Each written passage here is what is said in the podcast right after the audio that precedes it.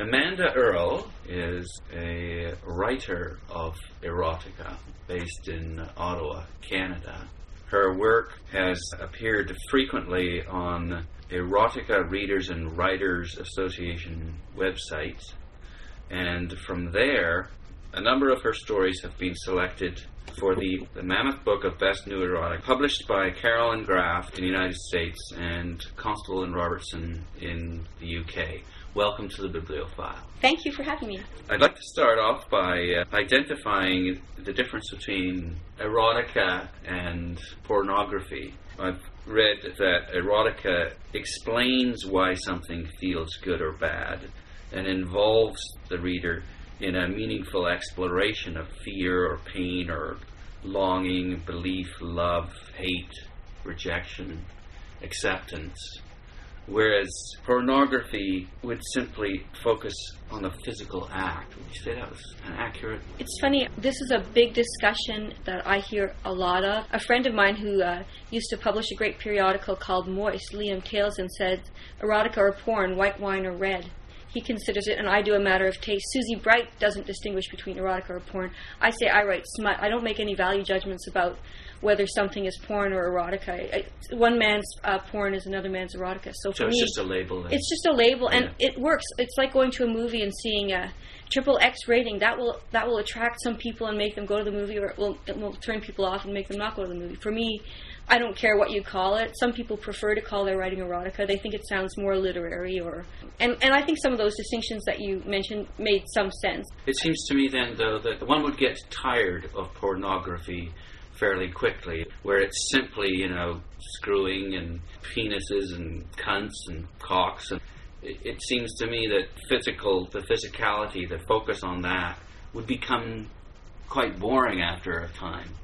I don't know. I mean, I, I think they're just terms. I think some people would consider my work to be porn because I use all those terms. So Yes, you yes, know. and we, I'd like to, uh, I'd like to get to your short story. I used to think that um, erotica or, or, or writing about sex was just writing sex scenes. Mm-hmm. And then my writers group corrected me really quickly. That's all I did. At first, I just wrote sex scenes because when I was younger and I just read for, for self pleasure, well, I still do that sometimes too. So I, you know, you just go to the good parts and, and that's all you do. So I guess I, in that sense, I guess it's if you're just looking for that specific arousal, if that's all you're looking for. I mean, some people might call that porn. Again, I, I find that term uh, it's just interchangeable for me. What then? What do you seek to do when you write erotica or porn or about sex? What what what do you want to get? What do you want to elicit from the reader? my first thing is I'd like to arouse the reader. Like it's really important to me. I say I can't make love to the world, so I, I'd like to I'd like to write. So at least that way, it's a way of of, of establishing that connection. I like to write. Uh, in, in theory, because sometimes it doesn't happen that way, but I like to write sex positive fiction because to me, one of the things that happens in, in mainstream, a lot of times when sex is talked about, it's usually there to establish the conflict. It's something negative, it's something ugly, and uh, I can see that, but I like to write positive stuff, tolerant of all kinds of different sexual activity between consenting adults. So there's no judgment involved, moral judgment involved. It's as long as it generates pleasure for the consenting parties, then Yeah. I wrote this article called Freeing the Erotic Writer Within, and I don't think it's online anymore, but basically I said, I can no longer avoid going into exquisite detail about sex and the feeling of joy and memories of pain and sadness evoked. I am amazed at what a freeing experience it is to share fantasies and fictionalized truth with friends, kindred spirits, and even complete strangers. So it's also a kind of a chance to just share and it's a very intimate thing to uh, to know that someone is reading, being aroused, or even just pleasured some way by by your words. It's quite empowering. in actual physical sex, it's just as gratifying and exciting to, to give pleasure as to Yeah. receive pleasure. So is this perhaps an extension of that? Absolutely, yeah. It's nurturing. It's uh, it's very intimate. It establishes a connection where you might not normally have a connection.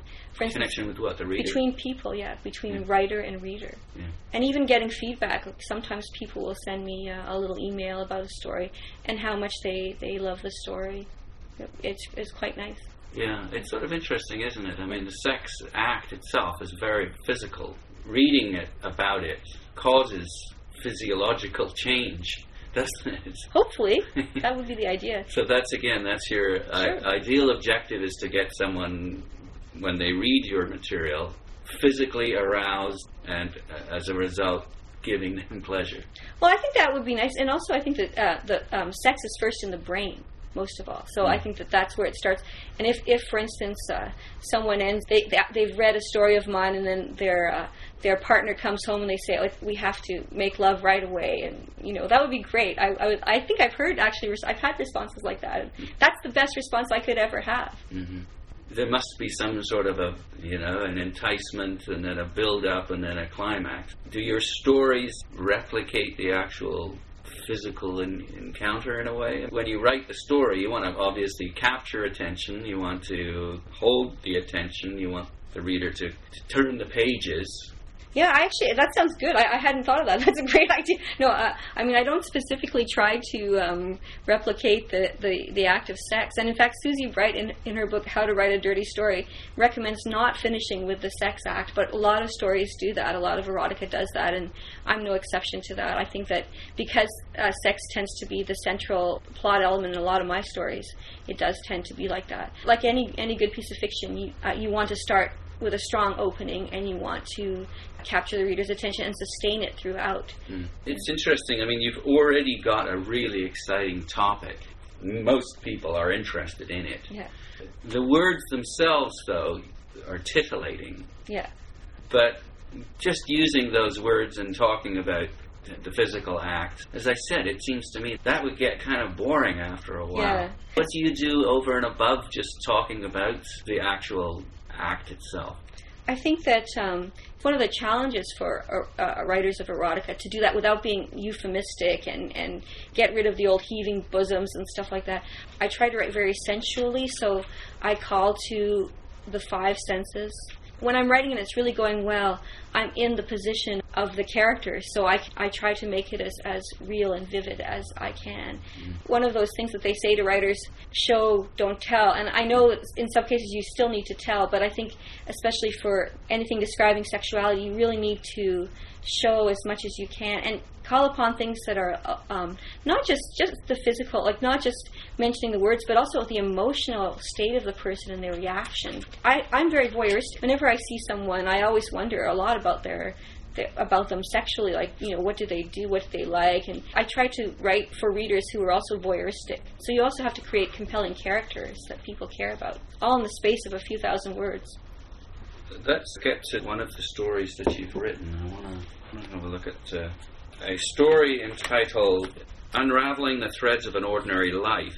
It's about a student, Claire, who goes to a class and uh, the professor is erudite and intelligent and attractive. They have an encounter, he very quickly calls her a slut and talks about uh, punishing her and spanking and she talks about how you know her regular encounters with men are boring and mundane and unexceptional and this very aggressive approach excites her. And this would be one genre of erotica then. Right. There's a couple of different uh, names BDSM or, or DS. I call it DS, uh, dominance and submission. So, yeah, that's, that's one genre. Subgenre. Even within there, there's a few different types of stories within that, or fiction within that genre as well. So like what? There would be gay BDSM or MF or FF, you know, male, female, female to female. So there's varieties. Within that, there's a lot of different varieties. For instance, there's uh, Patrick Califia who writes uh, like that. He's got a book called Mortal Companion, which is a vampire book, but it's basically a, a DS book as well. So. That, so this would be, be one particular genre. Is there a set number of genres that are a lot of different combinations, and the only way I can really tell is by the calls for submission that come out. So there are calls, for instance, for um, a heterosexual BDSM call, or there might be gay BDSM call. BDSM yeah. again. Okay, what, okay. Now there's a few different. Um, BDSM can stand for a few different things. But it can stand for bondage, domination, sadomasochism, and sometimes domination, submissive. There's a few different because it's an initialism, and you can. But basically, it combines domination with submission, and then it could have bondage or not bondage.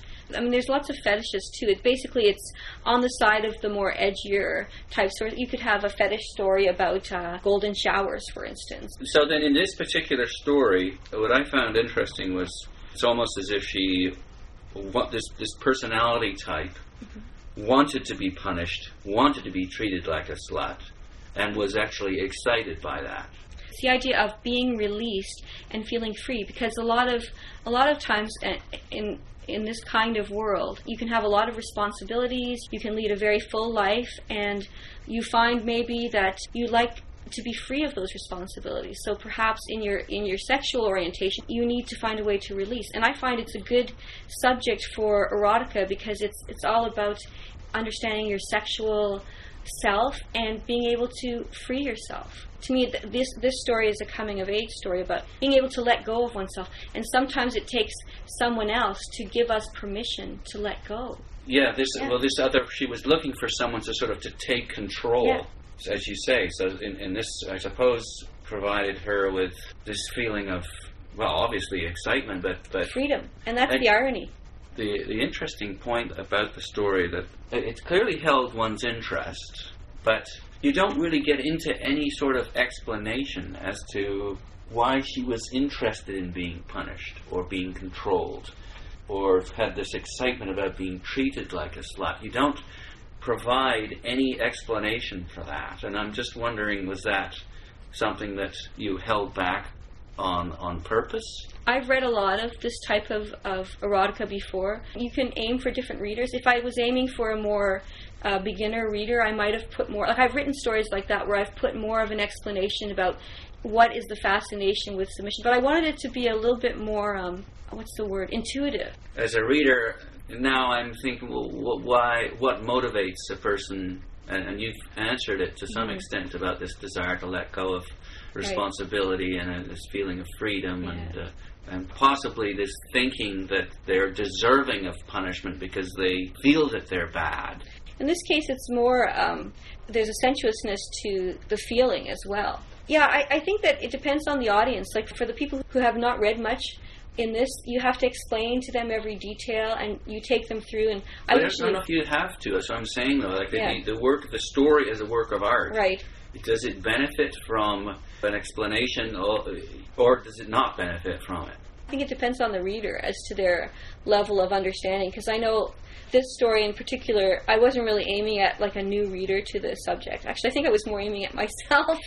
But yeah, I could see, for instance, that more detail on the character would be. If it was a longer work, I probably would put in something more. I mean, I have other stories that are much longer where I include things like a person's diary entries on their feelings and how they're growing. For instance, I have another story called Mandy, where the character actually, even from a young child, she will she would look play a game with the lights and have the lights basically stop means she can't move and green means she can go and and it's playing games even as a child to be sort of told what to do and being aroused by that Yes, yes. I think mu- much of this subculture, if you want to call it that, uh, punishment and Yeah. spanking, and uh, often it will go back to uh, childhood experiences of corporal punishment, where there's a there's a some pleasure, but they guilt at the pleasure. Uh, there, there's a confusion around whatever may have happened to them in childhood that they may be trying to explore.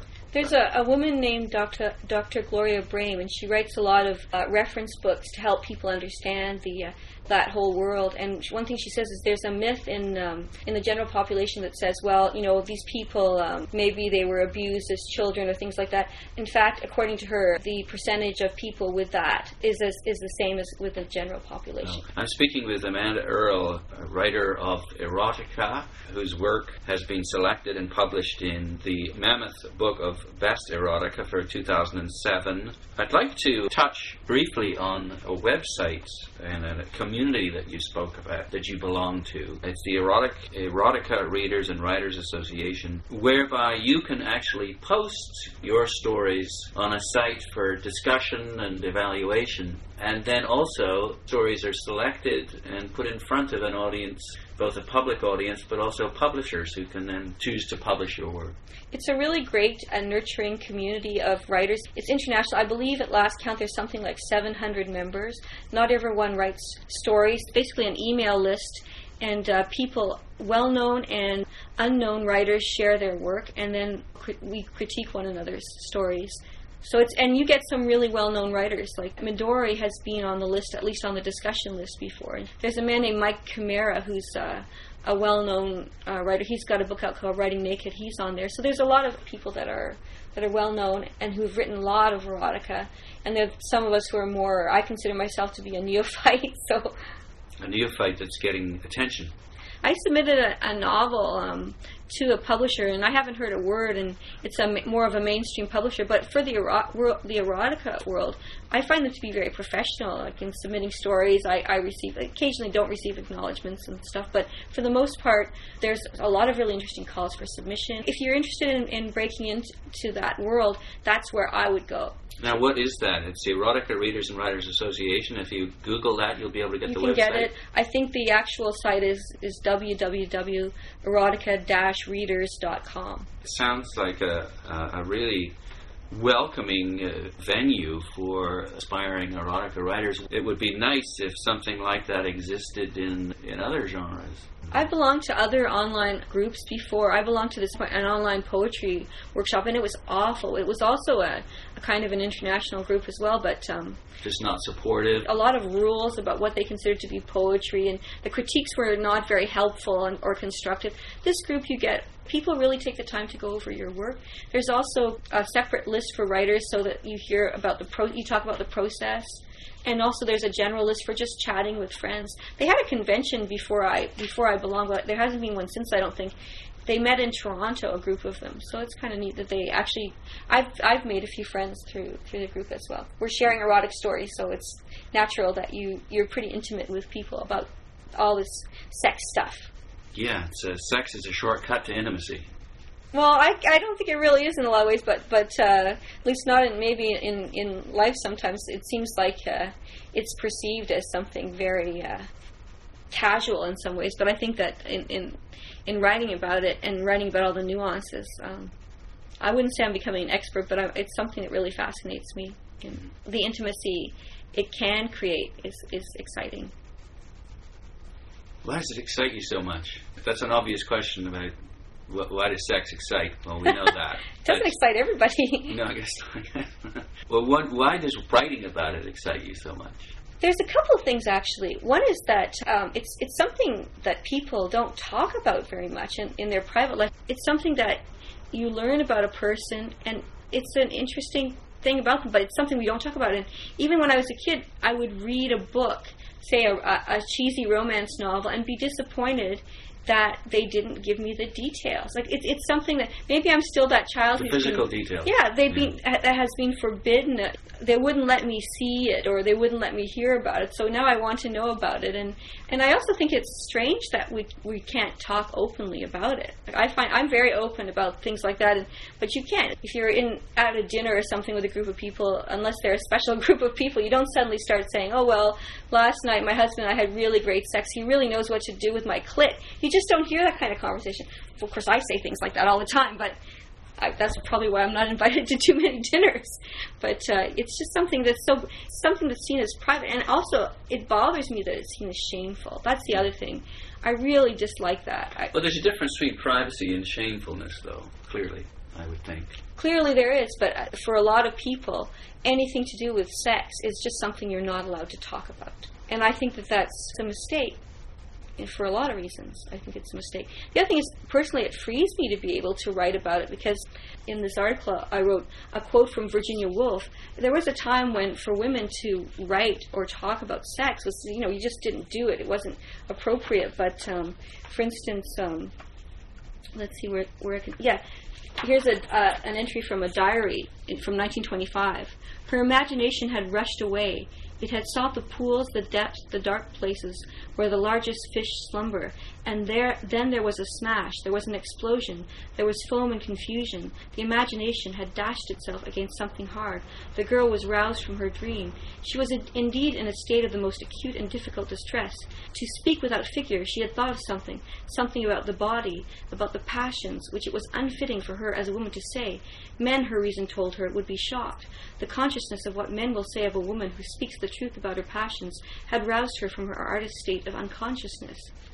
So, I want to be able to speak the truth about things. And even uh, another uh, poet, Muriel Rukeyser said, What would happen if one woman told the truth about her life? The world would split open.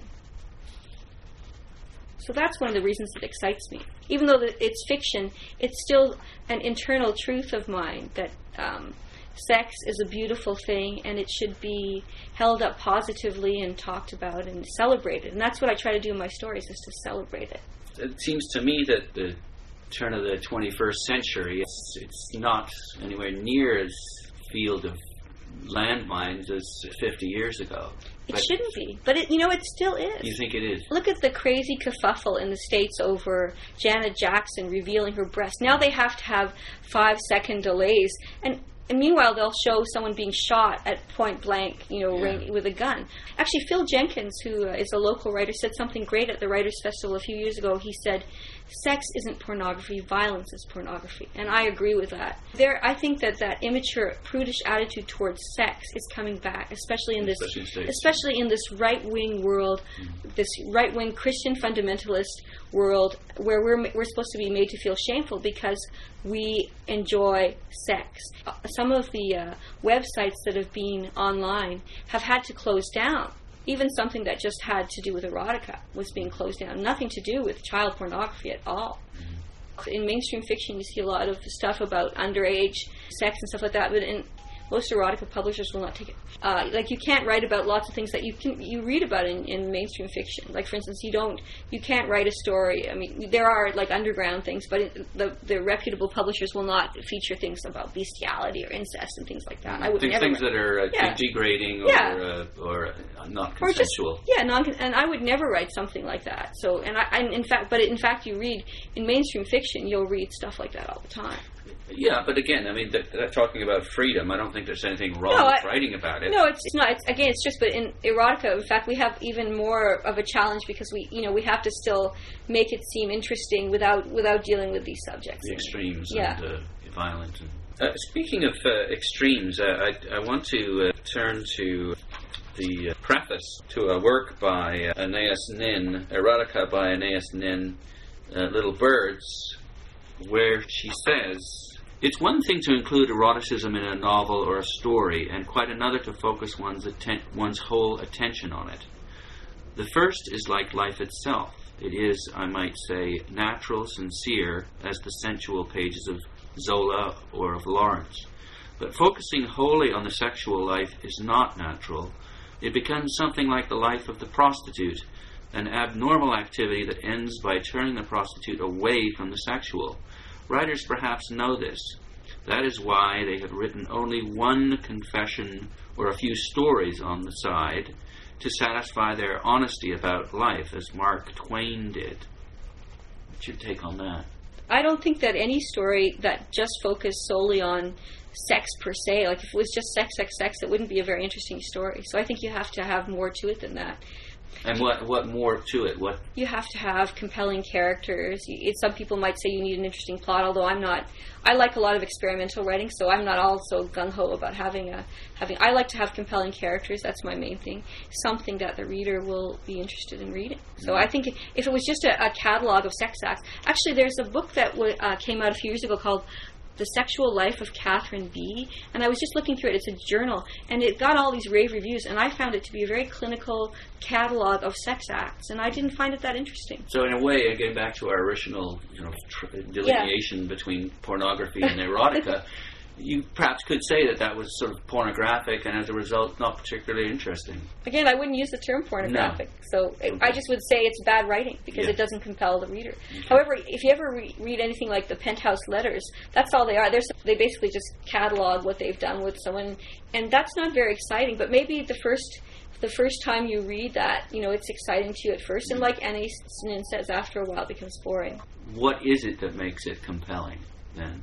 If it's not the actual you know act itself, is is it a delving into the motivations behind different behavior, sexual behavior? Is that that's what makes it compelling? Yeah, I think it's that, and I also think it's the voyeuristic nature of it. It is kind of a of an exaggeration, right? Because it's taking it's it's not a caricature, but it's taking, for instance, um, when you read a, a story where a person, uh, this woman, she has sex with a lot of different people, and not, well, you know, in real life, we pro- most of us don't don't experience that. So there's a vicarious pleasure, and it's also a fantasy that you're not experiencing in real life. Mm-hmm. I think it's the vicarious pleasure of, of the fantasy and Mhm. putting yourself in that position, frequent frequent occurrence of sex or the easy access to or it or, the, or the amazing. Like to me, the most erotic character in fiction was Heathcliff from Wuthering Heights, and I'm always trying to write that character, that sort of sullen and um, angry man who kept, had to keep him his passions in check. You know, always trying to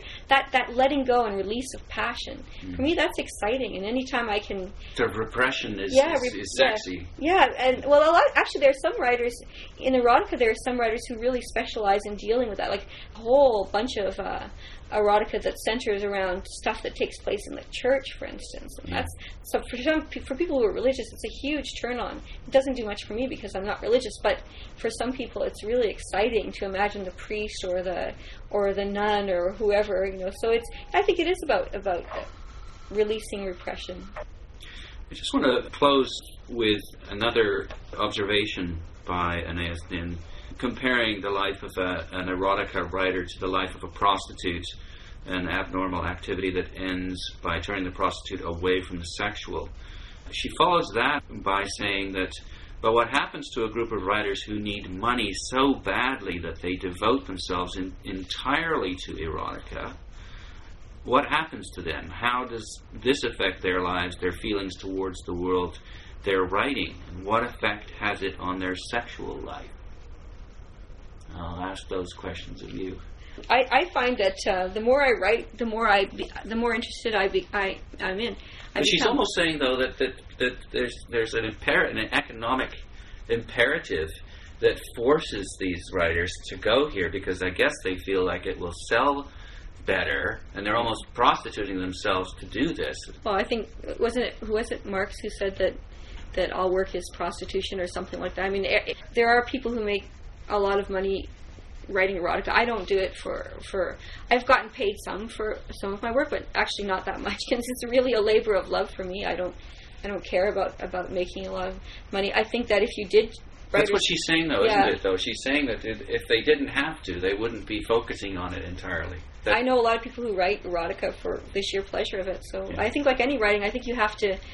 There's a lot of reasons why people write. Some uh, doing it for money, but I think if if all you're doing is writing for money, then I, I have a hard time believing that it would be any good. But I know some erotica in my writers group. There are people who really they make a lot of money, but they spend every day, day in day out. They're just they're there at their computers and they're churning out word after word, and they have templates and they have formulas, and they will take one story or one novel that they wrote for, for instance, as a as a male female story. Then they will uh, send it to another call for submission or another a publisher and they'll change it so it's gay and they'll they'll rewrite the same story over and over. It's a factory to me and mm-hmm. to me I, I mean if I wrote like that then I would certainly not be interested in, in, in, in writing. Anything I do like that I would be bored by. To me it's it's just a fun hobby that I do. And also because I love to read I think it's it's just it just happens because I love to read that. I, I also learned wanted to write.